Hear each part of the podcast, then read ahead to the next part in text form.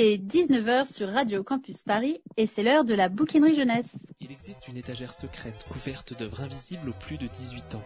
Cernés d'ouvrages pour les grands, ils en deviennent transparents, sauf à qui garde son âme d'enfant. La bouquinerie jeunesse, un dimanche sur quatre, sur Radio Campus Paris.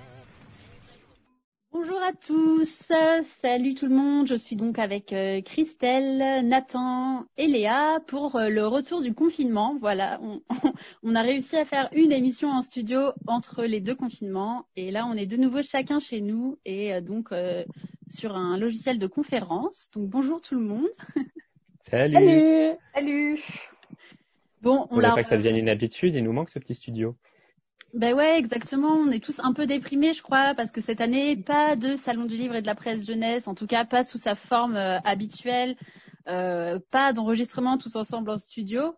Mais bon, on a quand même des bonnes nouvelles. Euh, Nathan sort son premier livre. Hein.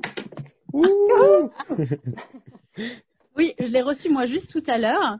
Ah et ouais, ça s'appelle Enquête d'un grand peut-être, et peut-être que tu peux nous en dire quelques mots en introduction, Peut-être, écoute, c'est le, bon mot que tu as choisi. euh, bah, Enquête d'un grand peut-être, guide de littérature ado, c'est son sous-titre. Euh, comme ce sous-titre l'indique, un guide de littérature ado euh, que j'ai écrit avec Tom, qui est mon frère jumeau. Et, on est tous les deux blogueurs depuis dix ans, si vous l'ignoriez. Et au début, on s'est dit, on va faire un truc ces dix ans. Donc au début, on était plutôt sur une petite fête et ça s'est terminé en livre. et en fait, on est parti de l'idée que nous, ça fait dix ans qu'on parle principalement de littérature ado sur nos blogs puisqu'on a commencé en tant qu'ado. Et pendant toutes ces années, ce qui nous a un peu manqué, c'est un livre comme ça, un livre qui réunisse un peu tout ce qui, tout ce qu'est la littérature ado, qui fait un état des lieux de, de ces auteurs, de ces genres, euh, qui propose des nouvelles, qui propose un historique de ce que c'est aussi. Et du coup, on a créé le livre qui nous manquait.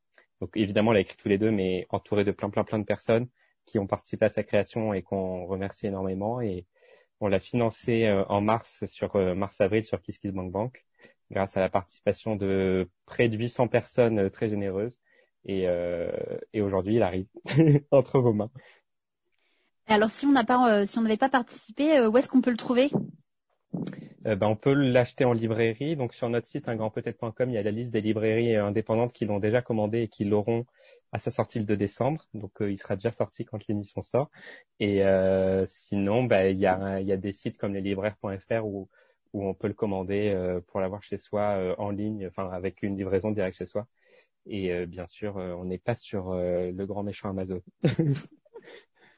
Bon bah super. Et eh ben moi je viens juste de le recevoir, donc j'ai pas encore pu euh, le commencer, mais j'ai j'ai hâte de, découvrir tout ça. J'ai trop hâte d'avoir ton avis. Et puis bon bah j'ai une deuxième bonne nouvelle quand même, c'est que nous sommes avec un auteur professionnel du confinement aujourd'hui, puisqu'il a réussi l'exploit de tenir des milliers de jeunes lecteurs en haleine lors du premier confinement et a sorti en septembre un ovni littéraire chez Pocket Jeunesse. Nous sommes avec Vincent Villeminot. Bonjour Vincent. Bonjour. On va revenir dans un instant ensemble euh, sur Comme des sauvages, mais merci d'avoir répondu euh, à notre invitation. Bah de rien, c'est un vrai plaisir. Et puis c'est vrai que pendant le confinement, pouvoir continuer à parler de bouquins, ça fait plaisir. Eh ben, la bouquinerie jeunesse retour en confinement, c'est maintenant. La bouquinerie jeunesse, un dimanche sur quatre, sur Radio Campus Paris. Alors, donc, nous sommes donc avec Vincent Villeminot. Donc on, va parler euh, de Comme des sauvages, un roman qui est aussi entre euh, plein de choses, drame familial, roman d'initiation, horreur, fantastique. C'est à la fois un vrai page turner et un roman qui mérite d'être relu.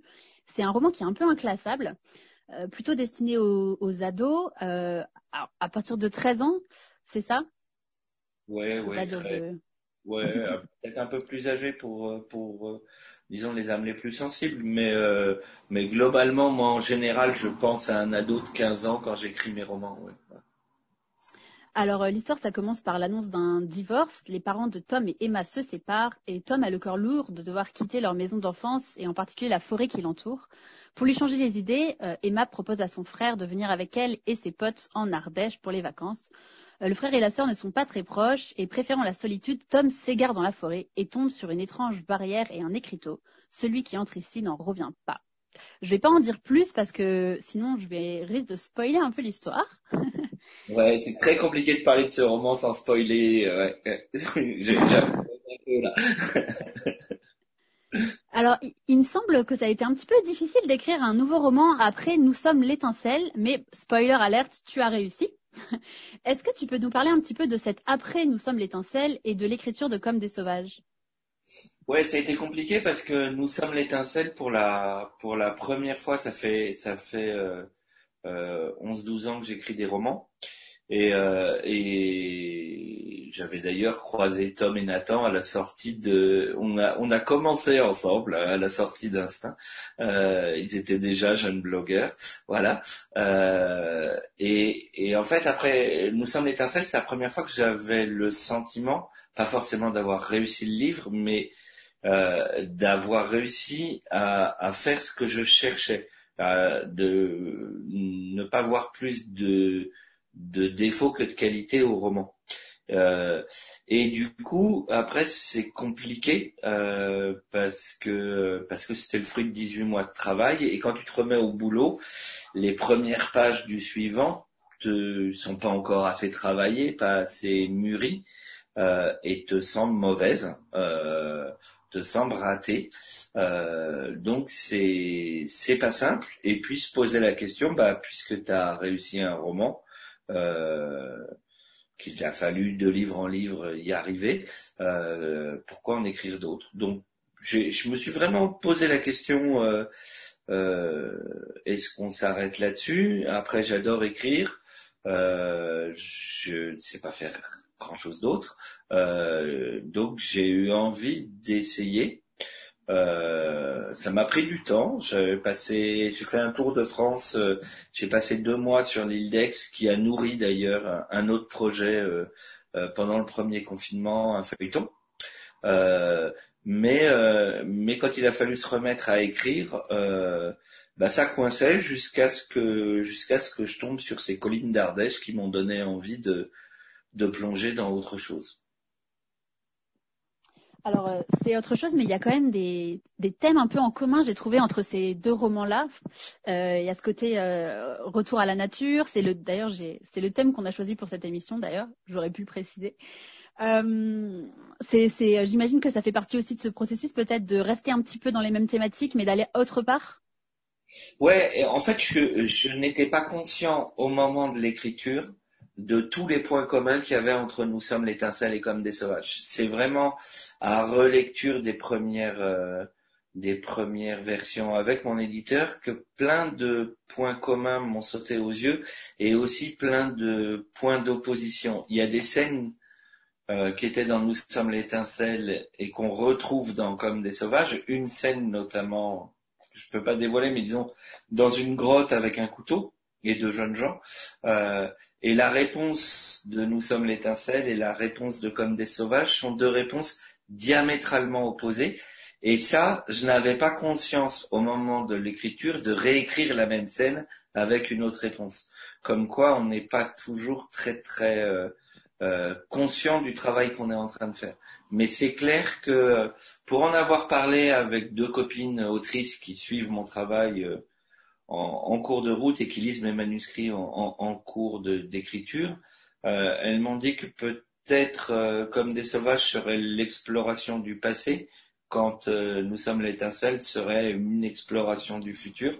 Et je suis assez d'accord avec ça. C'est c'est des questions qui sont pas regardées dans le même sens, mais la question de la forêt, de la sauvagerie, de la civilisation, de la technique, de la famille, euh, sont des euh, sont des questions ouais au cœur des au cœur des deux romans, clairement. Ça va un peu rejoindre ce que tu dis. Moi, c'est quelque chose que je trouve vraiment super dans tes romans, c'est qu'il n'y a pas un bon côté et un mauvais côté qui sont très clairement identifiés. Euh, si je prends comme des sauvages, il n'y a pas de leçon, de grande leçon de morale à la fin en mode il faut tous retourner vivre dans la nature, c'est ça la bonne solution. Tu vas plutôt emmener chaque lecteur à se poser des questions. J'imagine que ça, c'est quelque chose de voulu. Ouais, mais, mais, en fait, parce que, parce que quand j'écris un roman, je cherche à répondre à, à, des questions, euh, ou plus exactement, plus que de répondre à des questions, à les frotter au, au, réel. C'est-à-dire que j'ai des questions dans la tête, euh, ces questions, je vais les passer à des personnages et je vais essayer d'inventer les personnages les plus réalistes possibles dans des contextes, des décors les plus réalistes possibles pour que ces questions soient mieux posées que moi je ne le fais dans ma chambre ou dans mon bureau, c'est-à-dire posées en confrontation avec le réel. Et pour moi, un roman, c'est à la fois une sorte de laboratoire euh, in vivo euh, et une épreuve de vérité, c'est-à-dire est-ce que la question tient la route déjà, est-ce que c'est la bonne question ou est-ce qu'il faut en poser une autre, et est-ce qu'elle résiste à l'épreuve du réel? Euh, pour autant, j'ai pas les réponses. Donc, comme je continue de me poser les questions tout en écrivant, je ne crois pas pouvoir donner de réponse. Mais j'essaie d'explorer toutes, toutes les voies couvrent euh, une hypothèse. Ce qui m'emmène bien à ma question suivante d'ailleurs, c'est que Comme des sauvages a une construction très originale avec plusieurs héros ou aucun, ce qui n'est pas quelque chose de classique. Du coup, est-ce que tu écris avec un scénario ou au fil des idées? Alors, clairement, euh, en général, quand je commence un roman, je sais où j'ai envie de l'emmener, mais je ne sais pas par quelle étape je vais y arriver. Et là, pour Comme des sauvages, je ne savais même pas où j'avais où j'avais envie d'arriver.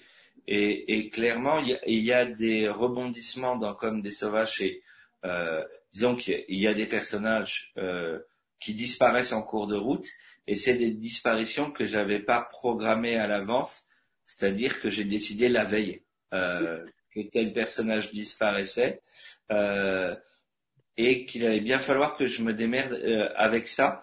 Euh, pourquoi je fais ça Parce que depuis mon deuxième roman, j'ai appris que quand on programme la mort d'un personnage, ça se sent. Ça se sent à la lecture que ça sent pas bon pour tel personnage. Euh, et ce qui me frappe dans la mort euh, de, proches, de, etc., c'est qu'au contraire, rien ne nous prévient et que c'est d'une brutalité inouïe et que ça survient sans qu'on s'y attende. Et que c'est peut-être ça le caractère le plus impressionnant de la mort, euh, c'est qu'elle arrive parfois sans que rien n'ait prévenu. Et je veux que mon lecteur ait ce sentiment de gâchis et de surprise absolue quand un personnage meurt. Et pour qu'il ait ce sentiment de gâchis, moi, il faut que j'ai développé des personnages en pensant les faire durer tout un roman. Euh, donc qu'ils en aient sous la pédale, quoi. Euh, et, puis décider d'un coup que ça s'arrête pour susciter ben, peut-être justement euh, cette surprise et cette brutalité. Oui, ben en tout cas, c'est un, un, je trouve que c'est un super challenge et, et, ça, et ça rend le roman euh, inoubliable, je pense. Merci. Euh... Alors, euh, c'est difficile de faire cette émission euh, là, comme ça, dans ces conditions, sans parler un petit peu de la situation actuelle, cette crise sanitaire qui fait donc qu'on enregistre l'émission à distance et non ensemble à Montreuil comme on fait d'habitude. pendant le premier confinement, tu n'es pas resté inactif, loin de là, puisque tu en as, on en a très brièvement parlé tout à l'heure. Tu as écrit un roman sous la forme d'un feuilleton à suivre au jour le jour, en version écrite et audio. Euh, ça s'appelle Lille. Est-ce que tu peux nous raconter un tout petit peu ce projet? Euh, euh, Lille, c'était d'abord un, séjour d'écriture dans une résidence d'écrivains dans le sémaphore de l'île d'Aix. Et je pensais écrire l'histoire d'une île coupée du monde et, et, obligée de, de rétrécir une communauté humaine à, quelques dizaines de personnes. Et puis, euh, j'avais commencé de l'écrire sur l'île d'Aix, et en quittant l'île, pas moyen de continuer, pas, pas envie, pas d'idée, euh, euh, comme si j'avais, j'avais besoin d'être sur place. Donc je m'étais dit, bah, peut-être j'y retournerai un jour pour, pour faire la suite. Et puis, au deuxième jour du confinement, euh, ce, ce, sentiment d'être coupé du monde et d'être séparé l'un les uns des autres et de tous être devenus des petites îles euh, m'a frappé. Et je me suis dit mais faut que j'écrive la suite. Euh, mais faut que je l'écrive tout de suite et que je la propose tout de suite. Donc j'ai appelé mon éditeur. Je lui ai dit on se fait un feuilleton euh, là on était le, le mercredi euh, matin. On se fait un feuilleton, on publie un chapitre tous les jours euh, pendant tout le temps du confinement. Il m'a dit banco. Et, euh, et on a mis en ligne le vendredi le premier chapitre. et, euh, et le samedi, euh, les médias en parlaient. Je dis les médias en parlaient, c'est pas, c'est, c'est juste pour dire qu'il y a toute une équipe qui s'est mise au boulot tout de suite, quoi, dès le mercredi, euh, parce que, bah, ouais, il y a la responsable de com de PKJ qui qui allait aussi, tout le monde, quoi.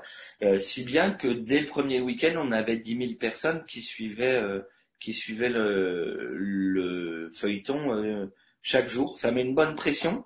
Euh, ça met d'autant plus la pression que je pensais avoir 15 jours d'avance. Et je me suis rendu compte qu'un feuilleton, ça n'a rien à voir avec un roman en termes de rythme. Et que très rapidement, je me suis retrouvé avec 72, puis 48, puis 24 heures d'avance. Euh, donc on a, euh, on a beaucoup travaillé la nuit. On a supprimé les parutions du dimanche au bout de deux semaines pour respirer un peu puis les parutions du samedi. On s'offrait des week-ends de plus en plus longs euh, au fur et à mesure que, que le confinement s'allongeait aussi, parce qu'au départ on était parti pour un mois, puis rapidement il est apparu que ça allait durer plus.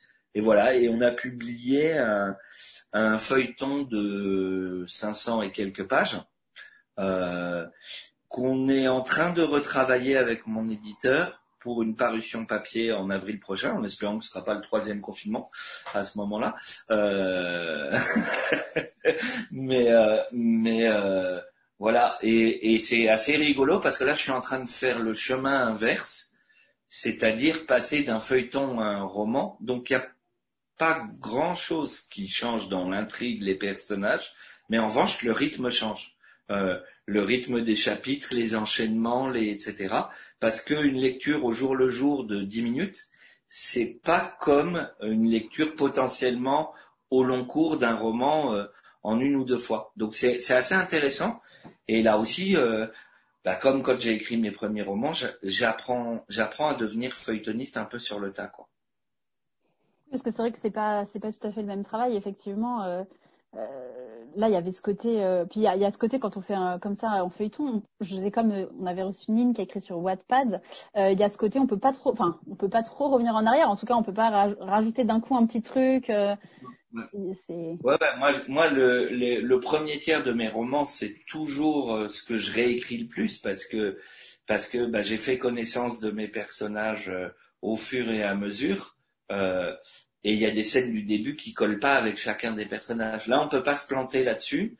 Euh, ce que j'ai fait quand même pas mal, c'est au début du roman ouvrir plein de pistes sans savoir lesquelles allaient me servir euh, pour pour disposer de plus de pistes que d'habitude euh, pour pouvoir me raccrocher à l'une ou l'autre euh, au besoin. Donc euh, c'est vrai qu'il y a, il y a des scènes du début qui sont absolument pas euh, indispensable dans la narration, qui parfois euh, traîne un peu au début. Donc là, on a fait des coupes depuis, mais euh, mais c'était aussi euh, l'intérêt que les gens émettent plein d'hypothèses. Et on a eu là, franchement, moi j'ai eu l'expérience de ce que le, les réseaux sociaux peuvent offrir de meilleur pour la littérature, c'est-à-dire que il y a eu une cinquantaine, euh, parfois une centaine de personnes euh, tous les soirs euh, au lancement des chapitres.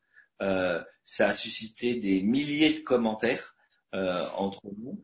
Et, et c'est vrai que les derniers jours étaient quand on a su qu'on publiait l'avant-dernier, puis le dernier chapitre, puis qu'on s'est retrouvé le lendemain pour un apéro débriefing sur Facebook pour reparler de tout ça, c'était assez, euh, assez follement émouvant, euh, d'autant plus que le confinement a eu cet effet sur beaucoup de gens de bloquer la, lecture, d'empêcher. Il y a beaucoup de gens qui ont été, euh, qui se sont sentis empêchés de lire pendant cette période de confinement, et qu'il y a pas mal de gens qui m'ont dit que bah, c'était la seule chose qu'ils avaient pu lire pendant le confinement, puisque c'était de la, de la littérature en train de se faire. Et, euh, et du coup, ouais, j'ai eu le sentiment que le feuilleton avait été pour certains un, truc important chaque jour, quoi. Donc, super, euh, superbe aventure.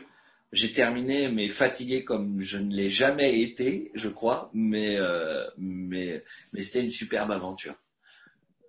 Et euh, pour finir sur ce sujet, je voulais, comme on est à la radio, revenir deux secondes sur la version podcast, parce qu'il y a aussi une version podcast du projet. Et c'est génial, il y a, de ce que j'ai cru comprendre, toute la famille a participé. Ouais, ouais, bah, j'ai, il se trouve, j'ai une fille qui a, qui a une formation de musicienne et, et qui avait du matos sur place, qui avait ses micros, etc., euh, qui a un vrai talent pour ça. Et j'ai une fille qui est apprentie comédienne, donc qui aime bien faire des lectures. On avait fait une lecture de Nous sommes l'étincelle euh, euh, au salon de Caen, et là, on s'est dit, euh, ben, lançons une version audio. Euh, il se trouve que l'éditeur Lizzy, l'éditeur euh, audio de PKJ, nous a fait confiance et a mis en ligne euh, tout de suite les premiers épisodes avec avec une, des petites retouches pour qu'il y ait moins de souffle parce que parce que ben, un enregistrement maison c'est pas ça n'a pas la qualité d'un enregistrement studio. Mais ça a été super. Et, et là Là, clairement, moi, j'ai filé les clés du camion à mes filles et c'est elles qui ont tout géré. Après, euh, elles ont obtenu du coup le droit au bout de au bout de 15 jours de version audio, elles avaient rattrapé la version écrite et elles ont eu le droit de lire le chapitre euh, la veille, euh, alors que jusque-là, elles le lisaient en même temps que tous les lecteurs à la parution. Bah, une super aventure donc à la fois pour l'auteur, pour les lecteurs comme quoi, il y a quand même quelques petits trucs euh, sympas à retenir du confinement. Ouais, moi, moi, franchement, oui, c'est, euh, ça a été, euh, ça a été un, grand moment de, dans ma vie d'écrivain. même si par ailleurs je vois dans le confinement et dans ses effets des choses un peu terribles, mais, mais professionnellement, ça a été passionnant. Ouais. Oui, puis une dernière question classique pour la suite, des projets à venir? Ouais, des projets euh, de long terme. Là, je, je commence ces jours-ci un roman qui devrait m'emmener au moins jusqu'à début 2022, euh, parce que c'est euh, c'est un roman qui se déroule euh, dans une dizaine de pays et sur environ 2000 ans. Donc même nous sommes l'étincelle était était juste une note de bas de page à côté. Donc ouais, là c'est c'est un truc euh, c'est un truc vraiment ample. Euh, je sais pas encore si ça fera un, deux, trois tomes, j'en sais rien. Euh, je sais que j'ai écrit 50 pages du prologue et que j'ai pas fini le prologue, donc ça nous amène à du gros livre. voilà, même si évidemment après il va falloir falloir couper. Et c'est, je dirais, une exploration de l'histoire de l'Europe à travers, euh, à travers un, un roman d'aventure et un thriller qui j'espère sera un page turner, mais qui revient, euh, qui revient sur euh, des grands moments de l'histoire européenne à travers l'histoire d'un peuple en particulier.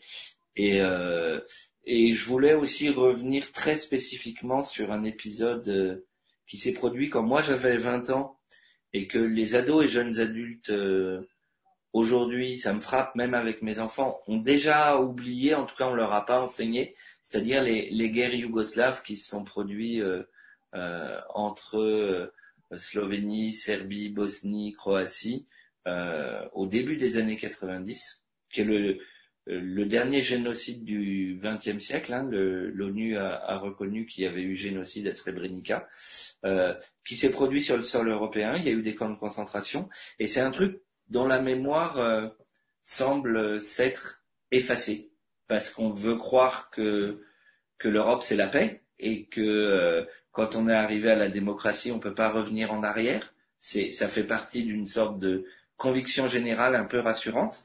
Mais voilà, moi quand j'avais 20 ans, c'est ça, ça s'est produit. J'étais journaliste, je commençais ma carrière de journaliste euh, euh, en, service euh, étranger. Donc ça a été la première réalité européenne à laquelle j'ai été confronté, ah, juste après la chute du mur. Donc je voulais, je voulais situer une partie du roman à ce moment-là. Bah, en attendant de pouvoir découvrir ça, donc euh, dans quelques... En 2022 ou 2023. Eh ben, pour ceux qui n'auraient pas encore lu euh, donc euh, les tes derniers romans chez PKJ, c'est donc Comme des sauvages où nous sommes l'étincelle, qui a d'ailleurs reçu le prix de l'écologie il y a pas longtemps. Ouais. Euh, le prix du roman écologique. Euh, eh ben, Vincent, tu restes avec nous. On se retrouve dans un petit instant pour la deuxième partie de l'interview. Avec plaisir. La bouquinerie jeunesse, un dimanche sur quatre, sur Radio Campus Paris. C'est maintenant euh, l'heure d'écouter la chronique de Nathan. Exactement. Euh, bon, je dois m'excuser parce que d'habitude, euh, j'essaie de varier un peu les éditeurs que je mets en avant. Et là, je suis de retour avec Gallimard Jeunesse comme le mois dernier. C'est pas les fourmis rouges, hein. vous attendiez peut-être aux fourmis rouges. Bon, on va dire que ça compte pas vu que le mois dernier c'était un demi Gallimard Jeunesse, non? Bon, bref, tout ça pour vous dire que j'ai eu un tel coup de cœur sur l'album que je vais vous présenter, qui se marie en plus à merveille avec le thème de l'émission, euh, que je pouvais pas en faire autrement. Il s'agit, alors je l'ai là, il s'agit de Talisman du loup de Myriam Daman et euh, Nicolas Digard, qui est illustré par Julia Sarda. Et euh, ok, donc euh, Julia Sarda aux illustrations, pardon. Alors, vu le titre, je suppose que cet album nous emmène dans les pas d'un loup. Oui, exactement. Euh, cet album met en scène le classique personnage du loup dans la classique forme du conte. Le début annonce la couleur et nous emporte loin, très loin dans le nord, dans une forêt sombre et oubliée. Le décor est planté, on est en pleine nature, dans un endroit peu avenant mais plein de magie, tout du moins de mystère et éloigné des sentiers de la réalité. Avec délicatesse, le texte raconte la fourrure noire comme l'écorce après la pluie du loup et ses yeux dorés comme la lune. Avec poésie, l'auteur et l'autrice racontent la chevelure noire comme la forêt et sauvage comme les hautes herbes de la jeune femme qui elle aussi vit dans cette forêt. Avec douceur, l'album compte euh, de la tendresse euh, dans le regard de cette jeune femme, compte l'émotion du loup, la clarté de la voix de cette femme, et le jour où de chagrin cette voix se tait. Est-ce que c'est une histoire d'amour? Euh, Une histoire d'amour en quelque sorte. En tout cas, c'est une histoire de tendresse et d'amitié. C'est pas exprimé clairement et c'est porté par l'envoûtement des contes. C'est-à-dire que la suite de l'histoire est peuplée d'un enchanteur, de feuilles rousses, de mélodies magiques, d'une quête, d'une aigle géante, d'un œuf grelot et d'histoires et de chansons échangées au point du feu. Au-delà d'une plume envoûtante, soignée, aussi orale que littéraire, ce conte déploie un univers intemporel qui nous emmène avec fluidité d'une forêt épaisse à un intérieur chaleureux en passant par une montagne effrayante. En quelques pages, on vit une aventure vibrante d'émotions qui se tient de bout en bout. Et du coup, à part sa forme classique, euh, qu'est-ce que c'est qui t'a plu dans cet album? Euh, déjà, il faut dire que les formes un peu classiques, comme celles des contes, euh, ont quand même un charme certain, que les auteurs utilisent ici, comme je le disais, pour une histoire qui est aussi élégante que dynamique. Ensuite, je trouve que l'histoire est soignée par sa plume, comme je le disais juste avant, mais elle est aussi un savant mélange entre tous les éléments que j'ai cités. L'aventure, l'émotion, l'amour, la délicatesse, la peur. Je trouve par ailleurs ce conte original trois quarts le traitement de ces personnages, le rythme de la narration et le graphisme. Euh, le personnage de la jeune femme d'abord reste relativement secondaire, même s'il est remis sur le devant de la scène à la fin. Celui du loup, par contre, est mis en lumière de manière très intéressante. Présenté comme le méchant effrayant qu'on connaît tous, l'auteur et l'autrice finissent pourtant par lui prêter des traits inattendus qui le rendent attachant et complexe. Cela reste une bête terrible qui a besoin de chasser pour s'alimenter au risque de mourir, ordre des choses, mais c'est aussi un être doté de curiosité, de tendresse et d'abnégation.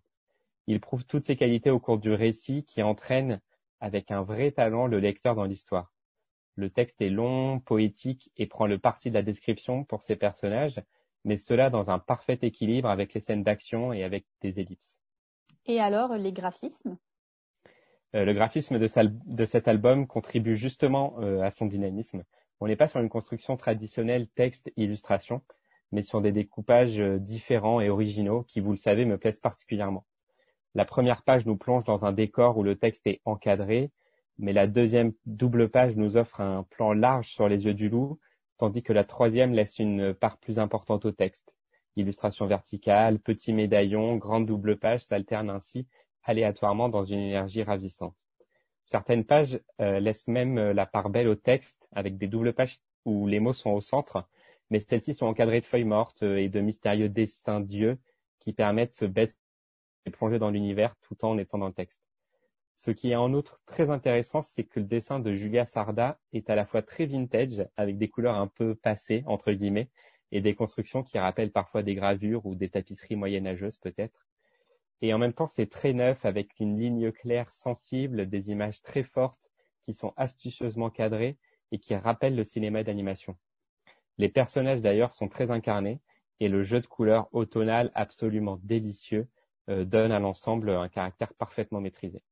Voilà, c'est un gros coup de cœur pour cette histoire d'amour et d'amitié, de loups et de forêts ténébreuses, de chagrin et d'espoir, où l'on apprend que chaque choix porte en lui ses propres conséquences et que les secrets peuvent être partagés. Le talisman du loup, c'est donc chez Gallimard Jeunesse. La bouquinerie jeunesse, un dimanche sur quatre, sur Radio Campus Paris.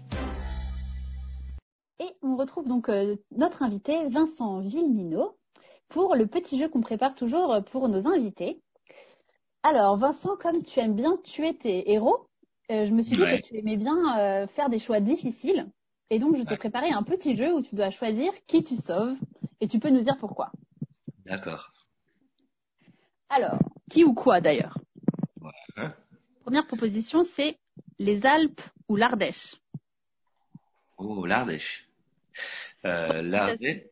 L'Ardèche parce que parce que bah là j'ai je, je m'y suis installé il y a un an et on a acheté une maison il y a deux mois et qu'on compte la cultiver notre jardin là-bas pour quelques dizaines d'années. Ouais.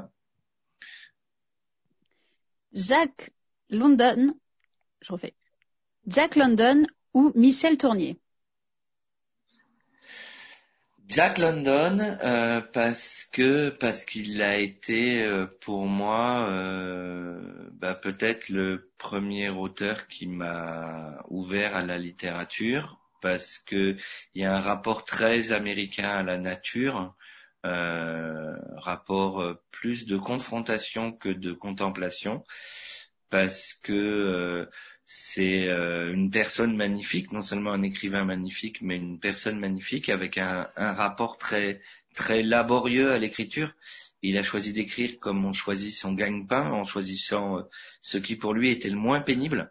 Euh, c'est vraiment un, ouvrier au départ, et que j'aime tout ce qu'il dit, aussi bien de l'écriture que de que de la vie de l'époque. C'est un type qui me passionne. Tournier, j'ai lu, je suis moins sensible à tout. La suivante est vraiment traître, a priori. Tom ou Emma? Et donc, c'est des personnages de Comme des sauvages pour euh, les auditeurs qui n'ont pas lu. Euh, je, suis très ennuyé là. Euh, je, suis, toujours malheureux de tuer un de mes personnages. ça m'arrive fréquemment quand j'écris. Euh, et et, euh, et je trouve que ces deux-là, pour plein de raisons, euh, mériteraient de durer euh, un peu plus que cette émission. Euh, donc, je sais pas, je sais pas quoi vous dire.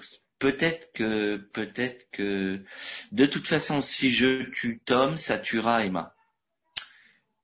Euh, mais si je tue Emma, ça bousille Tom. Donc, bah, de toute façon, c'est, j'ai pas à choisir entre eux. Ils, vont, ils vont tous les deux, euh, ils vont tous les deux payer mon choix. Utopie ou dystopie? Utopie, euh, mais si j'ai le droit de de la frotter au réel. C'est ce que j'ai fait dans Nous sommes l'étincelle c'est ce que je fais aussi d'une certaine façon dans Comme des sauvages, c'est-à-dire partir d'un rêve et le désillusionner, euh, partir d'une théorie et l'éprouver. Euh, voilà, c'est ce qui m'intéresse dans les romans de plus en plus, c'est voir ce que les bonnes, les bonnes et belles idées donnent dans le dans le chaos euh, du réel. Une classique, papier ou clavier? Euh, moi, j'écris que sur ordi. J'écris que sur ordi. J'ai essayé euh, euh, d'écrire des bouts de texte pour un bout de roman sur papier. J'étais très enthousiaste sur ce que ça donnait. C'était en vers, c'était des poèmes. Je trouvais ça très beau. Sur papier, c'était très beau, mais dès que je l'ai vu imprimé, j'ai trouvé ça très mauvais. Donc peut-être que peut-être que l'ordinateur me rend un peu plus lucide sur la qualité de mes textes. En tout cas, euh, le, clavier me, me permet de connaître le rythme de mon roman parce que à force d'écrire euh, 7-8 heures par jour, je sais très exactement, rien qu'en visuel, j'écris toujours avec la même mise en page, le même corps, et je sais très exactement, rien qu'en visuel, où sont les déséquilibres de mon texte. Je vois quel est le flow euh, et, et je vois où est-ce que ça coince. Alors, il reste deux sacrifices à faire. Ouais. Alors, prochaine proposition. Voilà, en fait, j'ai sauvé des choses au lieu de les sacrifier. Donc j'ai sacrifié. Là, je tue le papier. Ouais. Non, non, sauver, c'est très bien. Hein. C'est lesquels on sauve, ça me va bien. Alors, Éric Vuillard ou Jérôme Ferrari? Waouh euh, Le truc impossible. Euh... C'est deux très très très très très grands écrivains contemporains. Euh, je crois que Jérôme Ferrari me m'épate et me bouleverse encore plus. Éric Vuillard, euh, je trouve c'est des très grands livres, euh, mais c'est surtout un rapport d'intelligence avec le projet et, et, avec la qualité de l'écriture. Jérôme Ferrari, il y a ce rapport d'intelligence, mais il y a aussi un truc plus charnel qui parle aux tripes. Euh, j'ai lu son bouquin d'entretien que je vous conseille, paru chez Actes Sud. Euh, je sais plus le titre exact, c'est euh, les, les, mondes possibles peut-être de Jérôme Ferrari. C'est passionnant de le lire et de lire ses entretiens pour voir comment il conçoit son écriture très intellectuellement. Mais il y a aussi un truc d'un rapport à, la langue, d'un rapport à un lieu, d'un rapport aussi à la langue corse, euh, qui se retrouve dans sa langue française. Et euh, ouais, c'est épatant, épatant. Donc je le sauve lui. Désolé Eric Villa. Très bien. Et la dernière pour finir, Miley Cyrus ou Maître Games euh, J'écoute aucune, aucun des deux. Euh, mais tout récemment, j'ai publié sur Facebook une reprise que Miley Cyrus fait de Jolene, qui est une très bonne reprise. Je trouve qu'elle a une ou deux très bonnes reprises. Il paraît que globalement, quand elle chante de la country, c'est quand même mieux. Alors que Maître Gims, j'ai jamais rien entendu de bien. Donc, euh, donc, euh, ben, on va sauver Miley Cyrus pour pour Jolene. Je suis d'accord avec vous. Moi aussi, je suis fan de cette reprise de Jolene. ouais, elle est, elle est, elle est superbe et puis on, on, sent qu'elle est euh, sincère en plus. Bon ben voilà, ça fera une, une magnifique conclusion. Merci beaucoup d'avoir été avec nous, Vincent Villemino. Ben, ça a été un grand plaisir. Et puis bonne fin d'émission alors. La bouquinerie jeunesse, un dimanche sur quatre, sur Radio Campus Paris. C'est maintenant l'heure de la bataille littéraire la plus attendue des ondes radio. J'ai nommé notre rubrique Nos livres contraires. Pour cette émission euh, sur la nature sauvage, la question qu'on s'est posée, c'est quel personnage serait le pire survivaliste dans la forêt? Et pour répondre à cette question, c'est Léa et Christelle qui s'affrontent. Alors, je sais pas vous, mais moi, quand je pense à la nature sauvage en littérature jeunesse, je me revois immédiatement dans mon lit, à 13 ans, dévorer Bilbo le Hobbit. Ah, les descriptions des montagnes brumeuses, ou bien de l'impénétrable forêt noire. Nature et sauvagerie sont au, sont au cœur de ce premier univers de fantaisie culte de notre époque. C'est Tolkien, quoi. Et on découvre tout ça à travers les yeux de la plus humble des créatures, un hobbit, qui devient un héros. Mais bon, moi, je suis ici aujourd'hui pour vous convaincre que si vous deviez survivre dans une nature hostile, franchement, un hobbit, ça serait la dernière créature que vous auriez envie d'emmener avec vous. Euh, la dernière, Léa, c'est pas si sûr parce que moi j'ai trouvé pire, figurez-vous. Qui voudrait emmener au cœur d'une forêt terrible et menaçante, alors que le besoin d'efficacité, de solidarité, d'entraide se fait sentir plus que jamais? Vernon, Petunia et Dudley Dursley de Private Drive. Alors certes, je vous l'accorde, on n'a pas très envie de les amener où que ce soit, forêt ou pas, même en cas de besoin pour la survie. Mais dans une forêt sauvage, je pense que la famille Dursley serait encore plus insupportable que n'importe où ailleurs. Bon, je vous apprends rien. Les hobbits, ce sont des créatures de confort avant tout. Leur passion, hein, c'est globalement de passer leur vie au fond de leur petit trou et d'accumuler des biens matériels ainsi que de la nourriture. Si c'est l'apocalypse et qu'il faut prendre ses jambes à son cou, faut pas croire que vous aurez du mal à les en faire décoller. Et pour les convaincre de prendre avec vous une partie du garde-manger en réserve, faudra vous armer de patience. Parce que ça va être des non, mais cet homme l'est cru, je l'héritais de ma grande tante par alliance, tu vois. Et une fois tirés par la peau des fesses hors de leur plaid et de leur coussin, bah, il y a des chances qu'ils se plaignent d'un peu tout. La route est longue, quand est-ce qu'on mange? Bref, c'est un peu comme faire de la voiture avec des gamins à l'arrière, quoi. Alors en parlant de gamins, sachez que déjà un gamin qui a une cicatrice bizarre sur le front, ça les fait flipper les Dursley. Alors imaginez se retrouver dans une forêt pleine de bruit, d'odeurs étranges, tout ce qui sort de la normalité, de toute façon, de la routine, ça fait horreur aux Dursley. C'est mieux que de l'ail avec des vampires. Franchement, vous les voyez bouger de leur petite maison cossue, parfaitement banale, du fin fond d'une ville banale de l'Angleterre, pour aller se frotter aux dangers de la nature? Sérieusement, vous voyez Vernon Dursley quitter son canapé pour crapahuter dans la montagne sur les traces d'un chevreuil? Lui, la forêt les chevreuils, il les regarde à la télé, sur la chaîne des docu animaliers, juste après le Dijon de 13h30, parce que ça aide à faire la sieste, mais il faut pas lui en demander plus. Hein. Tu as raison, Christelle. Parlons des chevreuils, parlons des animaux. Nous serons sur leur territoire. Et sur leur territoire, on n'a pas envie de se faire remarquer.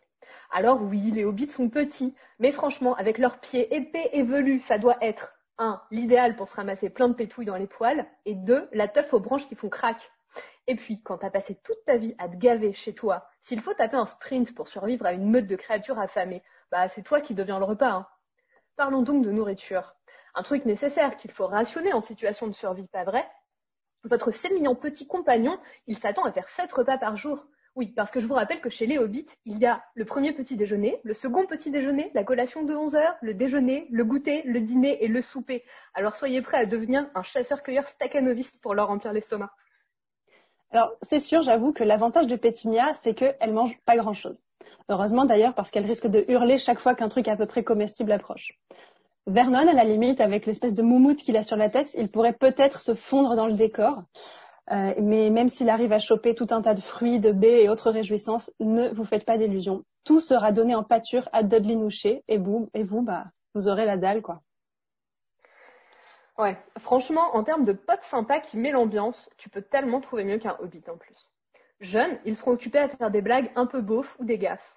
Vieux, ils te feront des petits commentaires snip snip passifs-agressifs à l'anglaise. Et autant vous savez tous que j'ai une passion pour le Royaume-Uni, autant j'ai pas envie de devoir voyager, construire des abris, chasser, avec un Gus qui te dit du bout des lèvres. Ma chère, c'est bien la première fois que je vois un piquet planté comme ça. Ou alors des Ah, si je m'énerve, c'est certainement parce que vous avez trop fait infuser les feuilles ce matin. Ou bien Je ne connais pas la moitié d'entre vous autant que je le voudrais, mais j'aime moins la moitié d'entre vous à moitié moins que vous ne le méritez.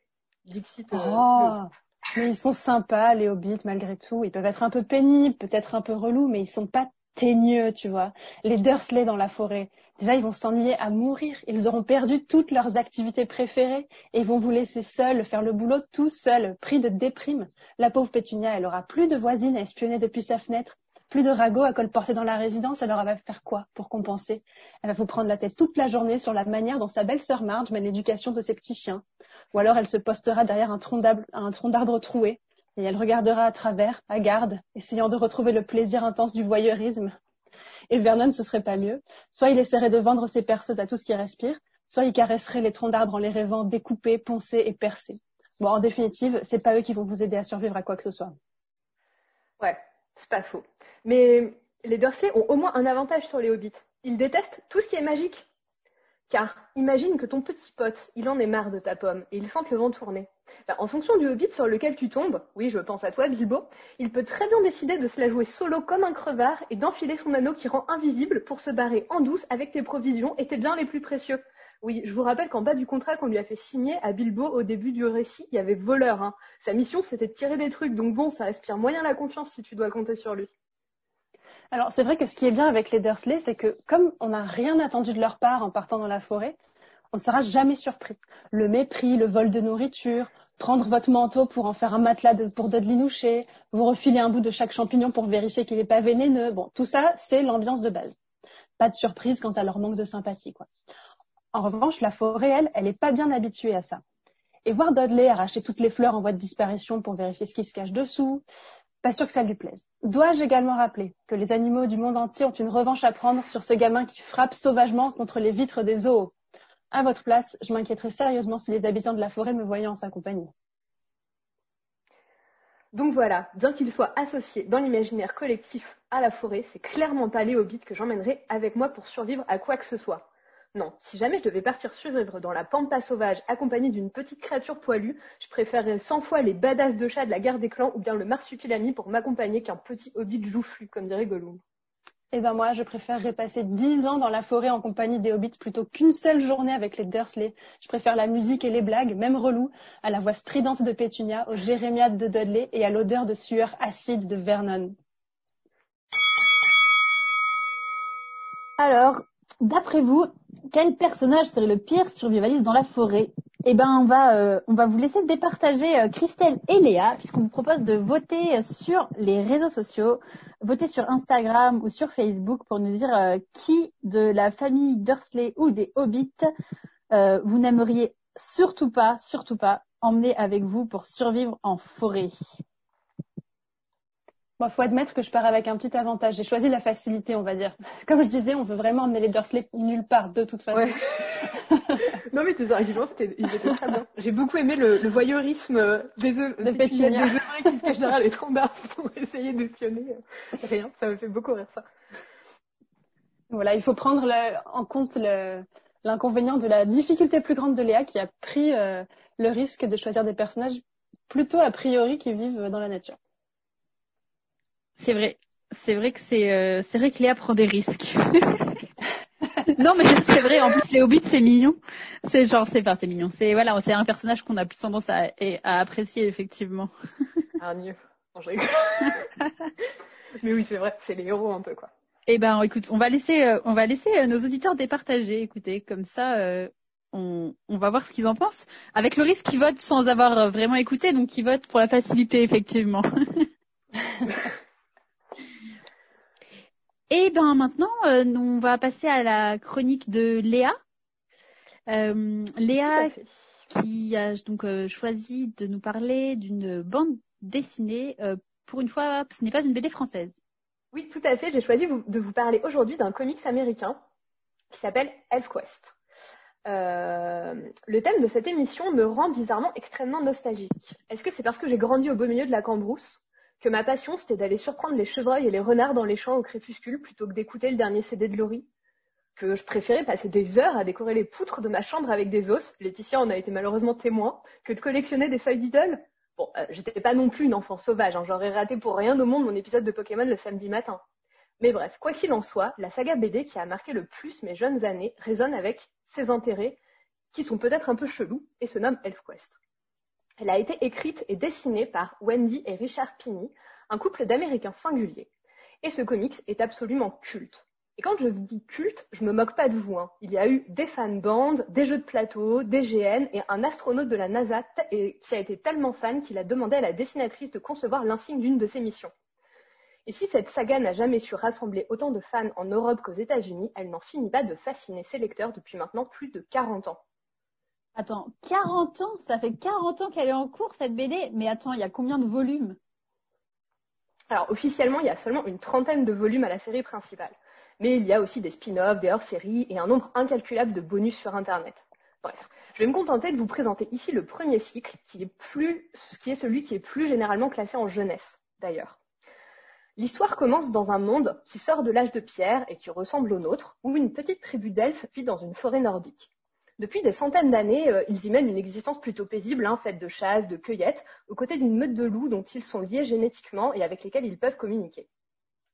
Mais leurs voisins humains, euh, qui euh, donc sont à un stade très précoce de l'évolution humaine, hein, n'apprécient pas la menace potentielle que les elfes représentent, et après des mois d'une hostilité mutuelle grandissante, les humains mettent le feu à la, à la forêt des elfes pour les en chasser. Sur le dos de leur loup, la petite tribu affaiblie et terrifiée part donc pour la première fois sous la direction de son jeune chef en quête d'un nouveau territoire. En chemin, ils vont traverser des déserts, des palais souterrains, des montagnes, des villages humains, une toundra glacée et rencontrer des trolls, d'autres tribus d'elfes à la culture totalement différente. Bref, découvrir le monde, mais aussi les origines de leurs espèces au pouvoir magique si particulier. Donc finalement, euh, c'est une saga de fantasy euh, assez classique. Ah mais totalement, on est dans de la high fantasy, tout ce qu'il y a de plus sérieux. Hein. Et cette fantasy très sérieuse, c'était quelque chose qu'on trouvait finalement très rarement en BD jeunesse à l'époque, entre Papyrus, Titeuf et Spirou. Wendy Pini, la dessinatrice, a le don unique de rendre tout ce qui est sauvage poétique.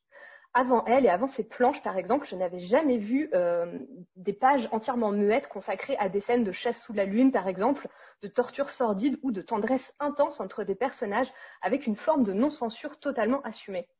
Mais ce qui me fascinait le plus, c'est l'opposition entre nature et culture au cœur du récit.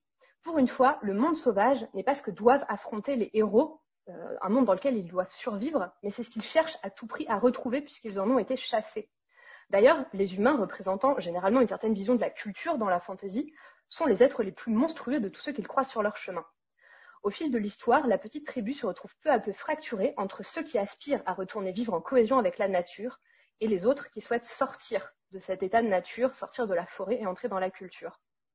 Tous ces enjeux font drôlement penser à des récits comme ceux de Miyazaki par exemple, et ce n'est pas très étonnant car la dessinatrice a toujours dit qu'elle avait été très influencée par la culture manga, autant par le fond que par la forme. Ces choix audacieux et cette vision un peu avant-gardiste ont sans doute été permis par le fait que les deux auteurs, donc Wendy au dessin et Richard à l'écriture, sont un couple qui a créé ensemble cet univers et créé son propre label de comics pour le diffuser. Dans le monde très aseptisé du comics américain des années 80, personne n'a donc pu les censurer. Bah, tu sais quoi, Léa? Ça m'a l'air d'être un petit peu un délire euh, hippie tout ça en fait. Bon, en même temps, ça m'étonne pas vraiment puisque la série a commencé dans les années 70. Ah non, mais totalement. D'ailleurs, les fringues des persos semblent parfois tout droit sorties des placards de jeunesse de nos propres parents et rétrospectivement, c'est très marrant. Mais oui, les enjeux du récit incarnent totalement un idéal de cette époque. Et quand j'y réfléchis, je n'ai pas d'autres BD estampillés jeunesse qui m'ont fait autant réfléchir à propos de questions super importantes à un si jeune âge. La culture propre aux elfes font qu'ils ne tombent pas amoureux comme nous les humains par exemple. Dans leur culture, il n'est pas rare de voir des familles composées de trois ou quatre personnes, peu, importe leur genre, ou bien d'autres qui n'en ont rien à faire de fonder des familles. De la même manière, les premiers elfes étrangers sur lesquels tombe notre petite tribu de héros à la peau blanche sont bien plus avancés que sur le plan de la civilisation. Ils cultivent la terre, vivent dans des maisons, ont un système spirituel plus complexe et sont noirs. Bon, aujourd'hui, ça n'a l'air de rien, mais c'est un retournement total du mythe du bon sauvage, surtout quand on sait que les elfes noirs en fantasy, bah, c'est souvent des gros clichés. Mais le délire un peu subversif et totalement hippie va beaucoup plus loin qu'entre les pages de la série, puisque cette série est intégralement disponible sur Internet dans sa langue d'origine. Voilà. Bon, bien sûr, il y a eu de nombreuses propositions d'adaptation en dessin animé, en film, au cours, de toutes ces années. Ayant sans doute conscience qu'en la vendant au plus offrant, ils verraient leurs nombreux messages un peu subversifs et non conformistes sur la violence, l'amour ou l'humanité en général gommés de leur planche, les auteurs se sont toujours montrés frileux pour la vendre. Bon, bah écoute, Léa, c'est bien beau, hein, cette nostalgie, mais euh, euh, finalement, pourquoi est-ce que tu recommandes à nos jeunes lecteurs une série qui a plus de 30 ans et qui est introuvable en plus, à part a priori d'occasion? Oui, c'est aussi ce que je me suis dit, Laetitia, car effectivement, la série est introuvable aujourd'hui euh, dans sa première édition. Et en plus, cette première édition française était vraiment pas top. Il y avait plein de problèmes de traduction, de cohésion d'un tome sur l'autre. Bref, J'étais nostalgique quand tu m'as donné le thème de l'émission et j'ai googlé plus par curiosité qu'autre chose le nom de la série afin de voir si cette première vieille édition euh, s'échangeait toujours d'occasion. Et en fait, j'ai découvert que la série a été intégralement remaniée et rééditée en 2016 par un libraire éditeur marseillais passionné qui, comme moi, a grandi en la lisant. Il s'agit donc euh, des éditions Snorgle, qui donc voilà est une petite librairie euh, maison d'édition de Marseille. Euh, et autant dire que j'étais totalement passée à côté de cette bonne nouvelle. La traduction a été refaite, les planches recolorisées et les auteurs ont même été invités au festival de la BD d'Angoulême en 2018 pour lancer le projet. Et voilà pourquoi j'ai décidé d'en parler aujourd'hui. La coïncidence était trop belle pour moi. Euh, et puis qui sait, hein, à l'heure où le paysage audiovisuel est bouleversé par la production en masse de séries qui respectent leur matériel d'origine, peut-être pourrait-on voir euh, cet univers prendre vie à l'écran un de ces jours. En tous les cas, la série s'y prêterait vraiment. Donc voilà, ça me réjouit de savoir que les thèmes de cette saga intemporelle et pétris d'un point de vue unique sur le monde peuvent toujours être découverts par les jeunes lecteurs d'aujourd'hui. Eh ben, merci beaucoup Léa. On va, on va aller jeter un œil à ça. Ça s'appelle donc Elf Quest et c'est aux éditions Snorgle. Eh bien, maintenant, euh, donc toujours euh, sur ce thème de la nature et de l'état sauvage, on va retrouver Christelle qui va nous parler d'un roman qui est paru chez Rajo. Oui, ça s'appelle 1, 2, 3, nous irons au bois. C'est écrit par Philippe Leroy et c'est paru en mai 2020 chez Rajo. Alors c'est un roman euh, pour ados et on suit Fanny, une lycéenne plutôt populaire qui sait mettre en avant sur les réseaux sociaux ses jolies courbes, ses beaux cheveux blonds et son humour. première originalité de ce roman, c'est que Fanny n'est pas du tout une peste pour autant. Oui, elle est belle, oui, elle a du succès sur Instagram, oui, elle est un peu relou parfois avec ses blagues à toutes les sauces, mais ça reste une héroïne sympa à qui on peut s'attacher. En plus, elle vit à Nice, sur la côte d'Azur, donc euh, c'est une fille de mon pays, ce qui est sans doute pas étranger à ma complicité avec elle. Bref. Un jour, Fanny voit passer sur Internet un appel à candidat pour un jeu un peu spécial qui s'intitule Ne reviens pas. Et ça me fait penser euh, dans le roman Comme des sauvages de Vincent Vimino au panneau, celui qui entre ici n'en revient pas. Et là, l'objectif de ce jeu, ça va être de survivre dans une forêt le plus longtemps possible et d'être le dernier des dix concurrents à rester. Et chacun des concurrents devra filmer son aventure avec son smartphone. Le gagnant recevra 10 000 euros et surtout, un long métrage de found footage sera tiré des images qu'il ou elle aura filmées dans la forêt. Et en fait, c'est entre Hunger Games et Colanta, quoi. C'est ça, mais en beaucoup plus bon enfant puisque c'est une télé-réalité, tout ce qu'il y a de plus cadré dans un monde contemporain. Donc il n'y a pas de, il y a pas tellement d'enjeu de se battre entre entre eux. Il faut qu'ils survivent le plus longtemps possible dans la forêt. On leur donne un pistolet de détresse et quand ils veulent abandonner, ils tirent en l'air et on vient les chercher. Voilà, c'est un peu plus bon enfant quand même.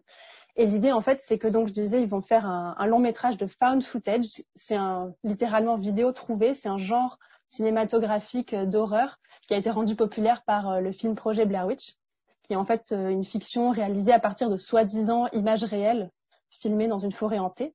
Or ici, le film d'horreur créé à l'issue du jeu sera mi-fictionnel, mi-réel, puisque les vidéos viendront vraiment du téléphone des participants. Donc en bref, c'est la promesse pour le gagnant ou la gagnante d'une jolie petite somme et surtout d'un succès assuré sur les réseaux sociaux, voire d'un début de carrière au cinéma. Alors comme vous vous en doutez, Fanny passe le casting et Fanny est sélectionnée. Magique. Alors ses parents sont un peu réticents au début, mais la production leur assure que tout sera sous contrôle. Et quand ils demandent combien de temps va durer le jeu, on leur répond que ça dépendra des candidats et du temps qu'ils mettront à abandonner la partie. Donc le jeu peut durer quelques heures comme plusieurs semaines. Euh, le jour J, Fanny est emmenée les yeux bandés au milieu de nulle part. Et quand on lui enlève ce qu'elle a sur la tête, elle se retrouve seule, sans réseau, au milieu d'une forêt très dense. Alors rapidement, elle trouve euh, caché un petit kit de survie avec une barre de céréales, une boussole, le pistolet de détresse et un crucifix. Bon. Elle essaye d'errer un petit peu. Bon, il y a des serpents, il y a des sangliers, c'est déjà un petit peu flippant, mais rien, rien que de très normal dans une forêt. Elle tombe sur euh, Axel, un autre concurrent, un garçon avec qui elle décide de faire alliance et plus si affinité. Voilà, je vous en dis pas davantage. Mais à mesure que la nuit approche, les éléments bizarres, voire carrément flippants, vont s'accumuler des silhouettes difformes, voire blanchâtres, apparaissent sur les écrans pendant qu'ils filment. Euh, leurs affaires sont volées ou ils les retrouvent couvertes d'une espèce de substance euh, qui pue. Petit à petit, la plupart des concurrents vont se croiser, se retrouver et finir par former un groupe. Alors un groupe hétérogène, tendu, conflictuel, mais obligé de rester soudé pour survivre à cette nuit. Parce que la nuit va apporter son lot d'horreur. D'un coup, alors qu'ils sont autour de leur téléphone portable qu'ils allument à tour de rôle pour avoir de la lumière, L'une des concurrentes, qui était blessée à la jambe et incapable de bouger, disparaît. On retrouve juste un tapis de feuilles à sa place. Une autre partie se soulager derrière un arbre ne revient jamais. Donc là, ils commencent à vraiment flipper. Il y en a qui essayent de tirer leur pistolet de détresse, qui ne fonctionne pas. Donc là, ils sont vraiment bloqués au milieu de la forêt avec tout un tas d'autres horreurs que je vous décrirai pas, mais personne ne peut venir les chercher puisque personne donc ne sait où ils sont. Et malgré leurs hurlements, leurs appels au secours, personne ne viendra les sortir de là. Et donc le nom du jeu ne revient pas, sonne alors comme une fatalité inéluctable. Et donc là, ils vont essayer de, chercher une solution en discutant. Et là, la vérité va leur apparaître au cours de la nuit. Les participants du jeu n'ont pas été choisis au hasard, en réalité. Donc je m'arrête là pour le résumer, pour ne pas trop trop vous spoiler l'intrigue, puisqu'en fait, cette révélation sur le fait que tous les concurrents ont un point commun arrive déjà assez tard dans l'histoire, à la moitié du livre. Je dois dire que jusqu'à ce retournement-là, la première partie m'a semblé parfois un vain répétitive, un peu lente à se mettre en place, mais une fois arrivé à cette révélation, la deuxième moitié est absolument inlâchable. Franchement, c'est un page turner ultra efficace, avec une horreur menée de main de maître. Bon, alors moi, je suis une énorme flippette, hein, on va pas se mentir. Oui, c'est ce que j'allais dire. J'allais dire, euh, j'allais dire, mais t'as pas eu peur? C'est à partir de quel âge à peu près? Oh, je dirais que c'est à partir, ça dépend euh, si vous avez très très peur ou pas. Euh, je dirais à partir de 14-15 ans. Voilà, c'est très bien fait. Euh, donc voilà, moi j'ai eu très peur, même si j'ai à peu près le double de cet âge. Mais voilà, j'ai donc du coup je me suis dit il faut absolument que je le termine avant d'aller dormir parce que sinon je vais juste pas dormir du tout. Et donc à minuit et demi quand je l'ai terminé, bah, j'ai quand même demandé à mon mari si on pouvait échanger de place dans le lit pour que je dorme contre le mur et pas du côté du vide. J'avais trop peur. donc en fait c'est fantastique, c'est ça aussi qui ajoute de la tension, c'est que très longtemps, on se demande si tout ça est surnaturel ou s'il y a une explication rationnelle à tout ce qui leur arrive. Et l'hésitation est maintenue très longtemps. À la fin, le fantastique sera résolu, c'est-à-dire qu'on saura si c'est surnaturel ou si c'est rationnel, mais je ne vous dis pas de quel côté penchera cette résolution. Il faudra aller le lire pour savoir ce qui arrivera à Fanny et aux autres concurrents de Ne reviens pas. Eh ben, une histoire euh, qui a l'air très intrigante, euh, très effrayante. Donc, 1, 2, 3, nous irons au bois de Philippe Leroy. Je sais pas si ça se dit le roi ou d'ailleurs, mais chez Rajo. Bon, et bien maintenant, c'est l'heure de se dire euh, au revoir, de, conclure cette émission confinée et d'espérer se revoir tous bientôt en vrai dans les studios. Pour, euh, pour conclure, j'ai trouvé une citation d'un auteur qui aime bien aussi ces thèmes euh, de sauvagerie, de nature sauvage. C'est Stéphane Servant dans son roman La langue des bêtes. Et il dit Partout, des bêtes se tenaient à l'affût. Les plus terribles étaient celles tapies sous la peau de chaque homme, de chaque femme. Elles étaient terribles parce qu'on ne pouvait les nommer et que ce vide, cette absence de mots, permettait à nos peurs de modeler leurs traits.